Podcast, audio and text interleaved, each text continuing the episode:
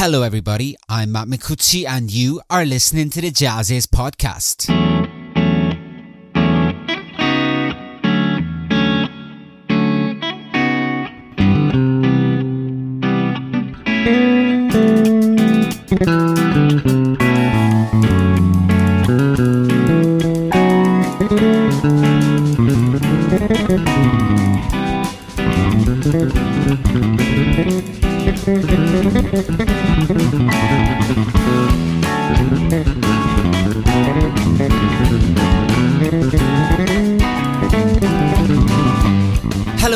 JAZZIZ online editor Matt Micucci here, welcoming you to a new episode of our podcast series of conversations with some of the most amazing artists on the jazz and creative music scene today.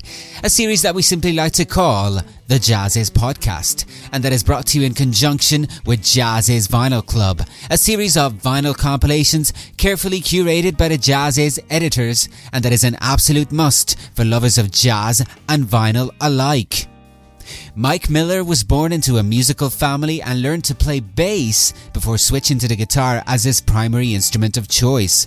Variety is a keyword that may be used to describe his acclaimed career, whether playing with such great artists as Gino Vannelli, Boz Scaggs, and Chick Corea or leading his own projects. Miller brings all his years of experience into a new album, Trust, released earlier this year, and that features rich original compositions and stellar improvisations, as well as guest appearances by many talented artists.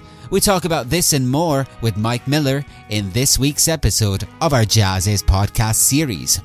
So fire up an Audio Teeny and listen to the audio waves as they fly through the air.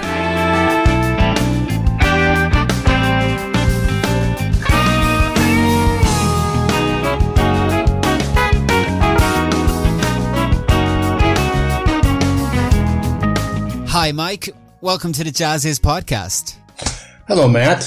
Thanks for having me on. It's a real pleasure to have you, and uh, certainly, you know, pleasure to meet you as well. This is the first time we talk, and uh, you know, I, I, I, was reading about you and uh, your early life, and uh, you really come from a bass playing family, right? I mean, in the sense that you all, you and uh, your your brother, your brothers, your siblings, that's what you learned to play early in life, right? Yes, uh, my father was a trumpet player, and we were in uh, a smallish town in South Dakota, and there were no bass players. So he decided we're all going to play bass in his band as we came up in age. So yeah, so four brothers, and we all started playing bass with um, playing at my father's combo, you know, little musical combo. And when I look back at it, we were really playing all kinds of music. We were playing you know, Jobim tunes, Bacharach tunes, Beatles, a lot of standards, mostly standards. But sometimes it'd be Dixieland. Sometimes it'd be, um, you know, it was a wide, wide range of, of musics that we were playing. and then in school, I was playing string bass. This is all on upright string bass. And in school, I was in the, uh, you know, learning to play school in the orchestra at school playing string bass and in the local symphony. I was in the local Sioux Falls Symphony for a while, which was great too. And, uh, so there was a lot of bass in my, my whole early, early musical life was playing bass, which was so helpful as far as learning about harmony and voicings and, where you put the bass note. And, you know, if you play that C chord and I play an A, an A chord, it's now an A minor chord. The power of the bass, it really was a, a great foundation. And then, as you said, you were playing all kinds of music already right from the beginning when you were, when you, when you were a kid, you know, so that served you well considering the various different experiences that you would later have playing different types of musics, collaborating with different people with some of the all-time greats too. So that kind of always stayed with you. Yes, I, I didn't really have any ideas about what was better. Any music was better than anything else. It was just like it was played well. It was great. It didn't matter to me. And with my friends, I was playing. I had a friend, David Wood, who's uh, was a complete blues fanatic in South Dakota. He was like into you know Muddy Waters and Howlin' Wolf and Robert Johnson. And so I had all these diverse sources of various kinds of music that were all, it was like there was so much good music. There was no, I talk about, well, this is better than this or this is cooler than this. It was all just, it was all to be learned. When was it that the guitar began to kind of become your primary instrument of choice? I started playing guitar about the same time I played bass. Certainly due to the fact that I was playing on the weekends with my father, playing all that music and playing in school. My bass playing was more proficient for uh, a long time. I still loved playing the bass, but it probably wasn't until maybe 18, 17, 18 before I started to kind of lean more into guitar just because you had more, um, I was fascinated with harmony and what you could do with harmony. So it was like there were more, it seemed that there were, it was an interesting option, an attractive option for me. So who uh, would have been some of your early influences on the guitar? Oh, uh, Beatles, for sure. Beatles. I was like so into, you know, post from, uh, Rubber Soul on is when I really jumped on the, uh, the amazing songwriting stuff. And, um, then Hendrix, of course, was huge so head and shoulders the way ahead of, of everyone else still is in a lot of ways that it was, it was a real mind blower. And then I got started getting into the jazz stuff later. My father's piano player, Don Eliason, was would play me all kinds of music, like at his house, like that I never would have been exposed to, like you know Julian Bream playing Bach stuff, or uh, what really did it was Bitches Brew, Miles Davis Bitches Brew, with John McLaughlin, and it was like I was astounded because I had a good ear because, which I'll talk about in a minute, but, but the Miles Davis stuff is like these guys were killing me and I had no idea what they're doing. I had no idea and it was just killing me. So that was really, uh, like a beckoning. It's like, there's something you would, you know, something fascinating here. You got to dig in and find it. So, but my ear was pretty well developed because my uh, my father had a really good ear for you know for playing music. He could if you could you know sing him a line or play him a line, he would just play it back to you. And um, in his band, there was a lot of this kind of thing where they would say, "Okay, we're going to do the Darktown Strutters Ball," and they, I would say, "What's that?" And he would say, "It's an F. One, two, three, four, and you're off." So you had to figure this stuff up like on the spot immediately. And, um, I started to learn some really, uh, interesting, uh, threads through threads about like in Western music. If you're, it's this kind of a song and you're in F, well, I should probably start in F, but if I can there's a chord coming and I'm not sure what it is, but if it, if it's a four chord, then I play the F by beat two, I should be able to figure out what the chord is. So I became very adept at uh, ear training. At, at, just like, you know, opening my ears and being able to kind of wipe it clean and um, have the chord make an impression on me and, and start to identify these chords. I really owe my uh, father's piano player a lot for that. He used to sit on the bandstand with me during the breaks and do little games. He would go, okay, here, he'd grab a note here and a note here and a note here and say, what's this chord? And, and it'd be all different inversions of major and minor chords. And, uh, it was really like, like a, like a game. It made it like a really fun, interesting game that you could get better at. And did that help you find your, your sound as a musician too?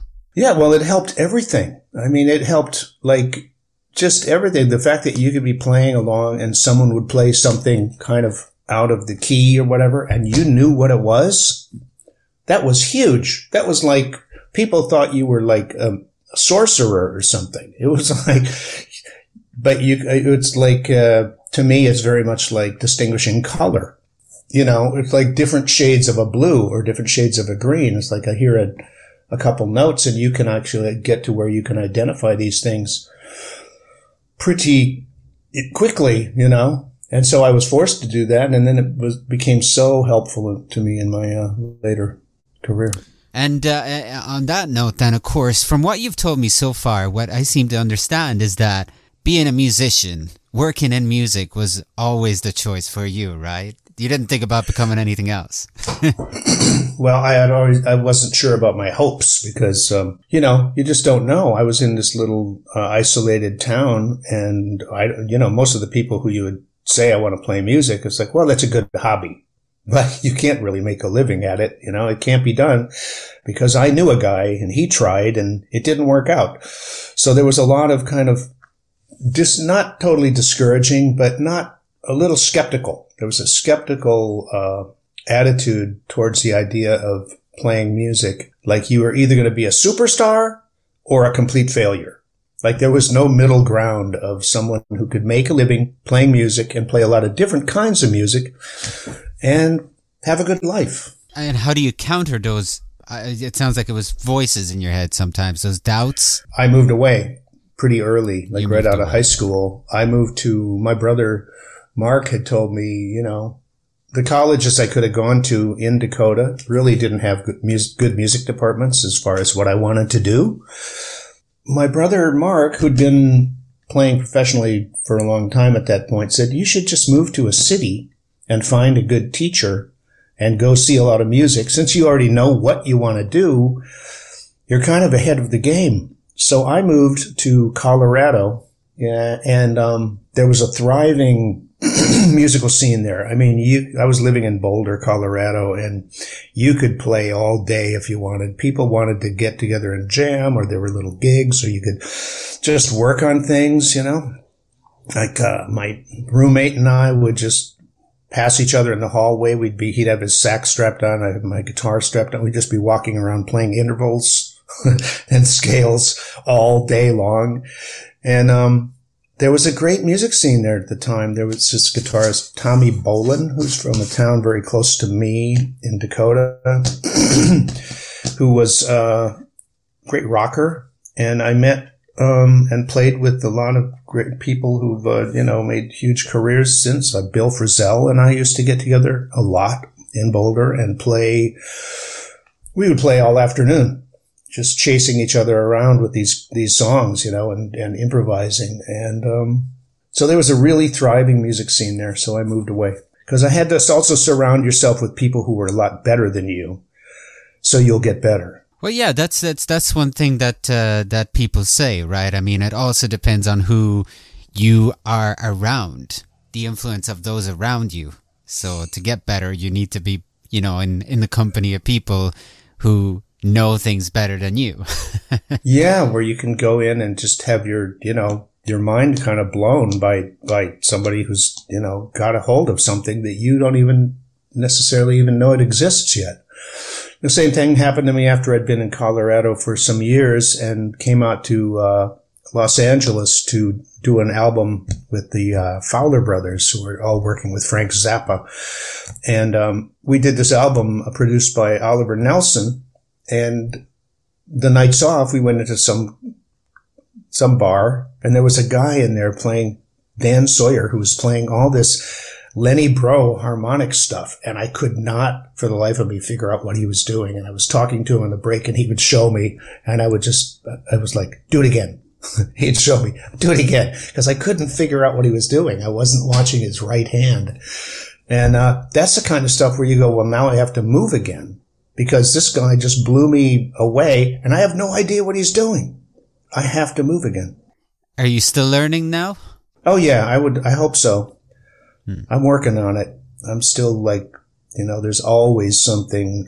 I've always looked for weak spots in my playing and sometimes I get like a little top heavy in this area or this area and other things that I'm really, you know, I know I need work on reading and, and uh, the time stuff. I've worked on a lot of time stuff. I've worked on a lot of interval stuff to the point where I kind of am backing away from that.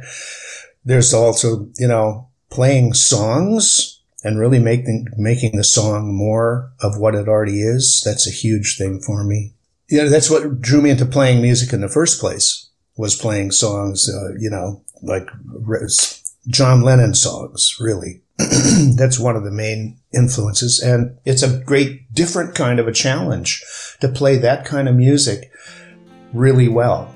It's like what I hear in like, i will hear some bluegrass people playing and it's like, it, yeah, it sounds easy, right? It's really deep, and it's like, and that solo is one piece from the beginning to the end. It's like one, one piece, and it's amazing to control.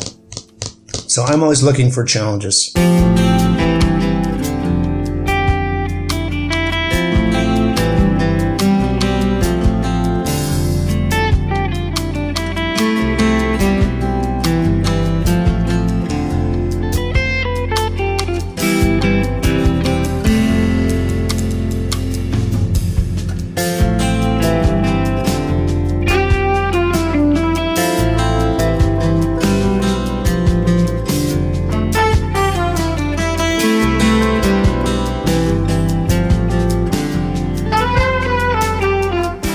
The track you are hearing just now is from Trust, the latest album by guitarist and composer Mike Miller. Trust marks his first album as a leader in many years and features rich original compositions, stellar improvisations, and prowess interplay and technique. We find out more about this album and the great artists featured on it in our second part of today's JAZZIZ podcast conversation.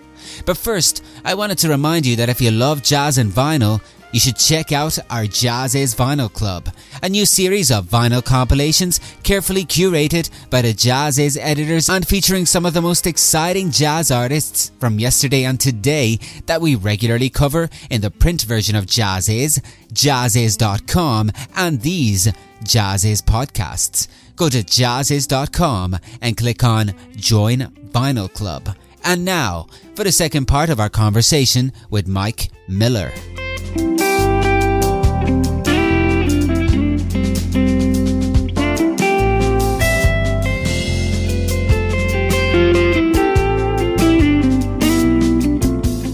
What, is your work in composition then? How does that start? I mean, what is it? Is there a starting point for you? Are you just sitting down somewhere and just casually, you know, playing something on the guitar and that sounds good? Or is there uh, some soul searching first or something that you want to express somehow? Well, some things I'll, I'll just have a, uh, depending on what kind of a piece it is, some things that are more like chops oriented, I might just have a vamp to, that the, the song is draped over. But then there's other things that are much more compositional that I'm, I'm learning from listening to great, you know, people who can really do that. So some things come like in one piece. A lot of things trickle in. I've written a lot of stuff in the last 20 years that is, uh, that has come out of my loopers, my looping devices, where I would come up with some, you know, oddball loop and kind of go back to it and listen to it and go, well, this is really nice up to this point, and then something should happen, and start. I started to record all these these uh, little loops on a, uh, you know, the old days on a cassette machine. Just little, you know, 30 seconds of this loop. And pretty soon I had like 95 of these loops. And so you start going through them and cataloging and they start to kind of lump together. Like all these ones in, all these, uh, ideas that are in three or all these ideas that are in F or the, these kind of rocker ideas. And they would kind of congregate themselves into structures.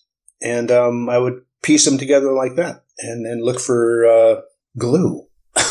yeah, sure. I mean, also, you know, uh, when we, uh, you know, speaking about the present, then I guess that takes us right into your latest album, Trust, because I hear so many different influences, sounds, and maybe styles. And considering also that, I mean, I guess this was uh, your first album in in a while, right? Yes, yeah, it is. It so, is. I mean, is this like, are these songs that you wrote over the years that you just uh, kind of, uh, you know, had in there for a while, just waiting for the right time to maybe get them out into the world? Absolutely. There were like, um, there were four that um, I had done with Gary Novak. Gary was so helpful to put the, help me put this together. I had four pieces that were done with Gary and and um, Jimmy Earl and Jeff Babko, and then I had some other pieces that I played with my brother, who's a bass player up in the Bay Area, Terry. And uh, so they were like a hodgepodge of like some of the things were fairly recent. Some of them were like had been sitting there in my computer for 10 years. So it was, yeah, they were from all over the place. So, what's it like to revisit the material then? I mean, do you uh, do you find that it's do you do you change it? Do you go about kind of trying to figure out how to update it to perhaps suit uh, contem- more contemporary moods of yours that you're feeling, or yes, I had to um, I had to kind of you know make them sound like they're coming from the same same century. Yeah, but you know also some of the things are there's always time involved. I'm really fascinated with time. So some things were kind of like like a I just had to kind of find what would make these songs stick together and be able to work in a in a combination. And hopefully I was successful in in some of it. Interesting because uh, thematically, you know, when I think about the title, trust, I did wonder why, whether there was a meaning behind the title that you chose. Well, it was in the heart of the uh, COVID. Hmm and it was really like such a strange time for like work and just what is going to happen next and and uh, and just about how um, you know I really do feel that, that that my ability to trust that things will be okay is like paramount to being able to just go about your daily life. So I thought it was a good. Uh, there was one song that really spoke to that feeling That the title song, Trust. And um, I just thought it was a, a kind of an all-encompassing kind of an umbrella over the whole package that you have to to trust that things can be okay because there's a lot of uh, media and voices out there trying to convince you that it's not. Well, I mean, uh, speaking of titles, I am quite fond of some of the titles of the tracks in this album. For example, uh, All Cows Eat Grass, uh, the Church of Getting Up in the Morning. They're all really great. great well, title. Yeah, well, the, the, cows eat grass, of course, is an old musical joke. It's the uh, it's the uh, spaces in the staff in the bass clef, A C E G, and hmm. so they would teach you in school. It's like all every good boy does fine or face. You know these little anagrams that they would give you in school to help you memorize the uh, the musical staff. So I always thought all cows eat grass is a pretty funny inside joke, kind of an inside joke. This album basically was it conceived? The project was it conceived? Was it worked on?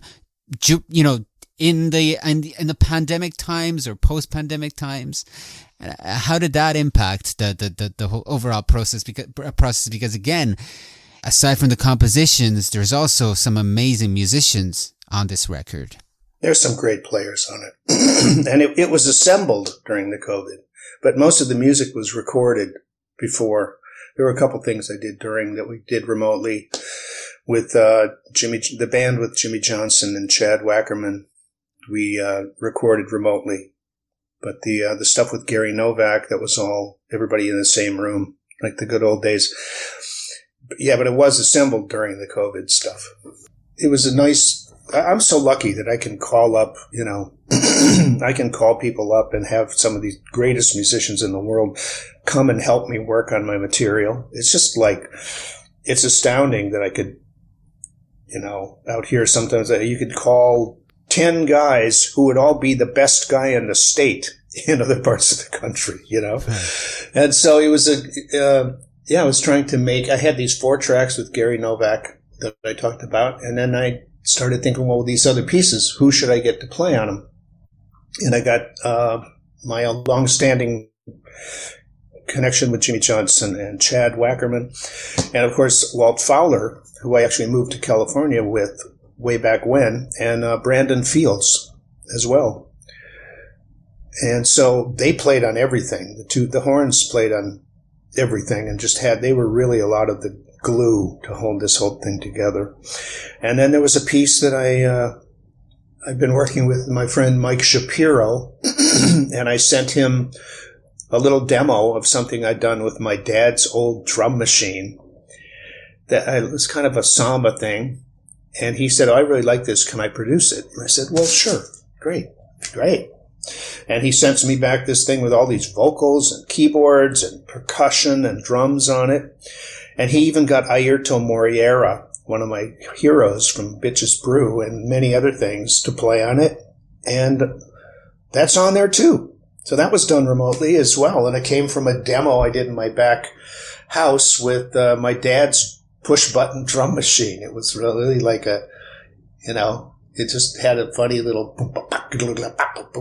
you know, this hilarious drum sound that Mike said, I love the sound of it. We're just going to use that for parts of it.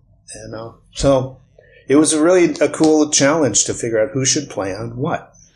Uh, I love it. I love it. You know, the, some of the technology that you've talked about, uh, some of the vintage technology that you talked about that kind of was used in the making or conception of this album is just fantastic. You know, I mean, I guess you, you like to work with both, right? The older stuff and then the newer stuff. Oh, yeah. Well, it was, I learned a lot when I was in, before my last year of high school. I had a job on the road. I got to go on the road for the whole summer, and I was playing bass with this uh, this guy's group, and they had no drummer, so it was a you know a push button electric drummer. So I got like a serious uh, lesson in time that summer because that thing's not going to move. It's going to do what it did last night, and you know it's like it's like playing with a metronome all summer for five hours, five, six hours a day. so it was really, I, I love that stuff. And I, I don't really work with sequencers that much, but maybe I do. It's, uh, I, uh, I've certainly listened to a lot of that kind of music. I feel like one of the reasons that there's so many kinds of music on this album is that I really like variety. I really like thrive on variety of music. There's no, when people say, yeah, but if there's one thing you'd like to play, what is it? And I don't have that. I really don't have that. Like I love to play the, some of the really oddball, choppy, you know, chops based kind of playing, but then I'll listen to some Irish some Irish ballad about a boat full of fish and be near tears. It's like, I really, really do like the variety in music. And, um, like it's hard for me to go listen to a night of all blues or a night of all anything, night of all bebop, a night of all really dense out music, a night of really the same, you know, kind of inside music. I, to me, the contrast between these types of music is what makes it interesting. Yeah, this is something that uh, we should also tell uh, you know, radios of most places that play the same kind of music nowadays. Because for one yeah, reason or another, we need more variety. It, we need more variety. Some, I know they think that that's what I want, but it's not. It's not what I want. Well, uh, uh, Mike, it's been a fascinating conversation, and uh, thank you very much for joining us. It's been a pleasure. Thank you very much.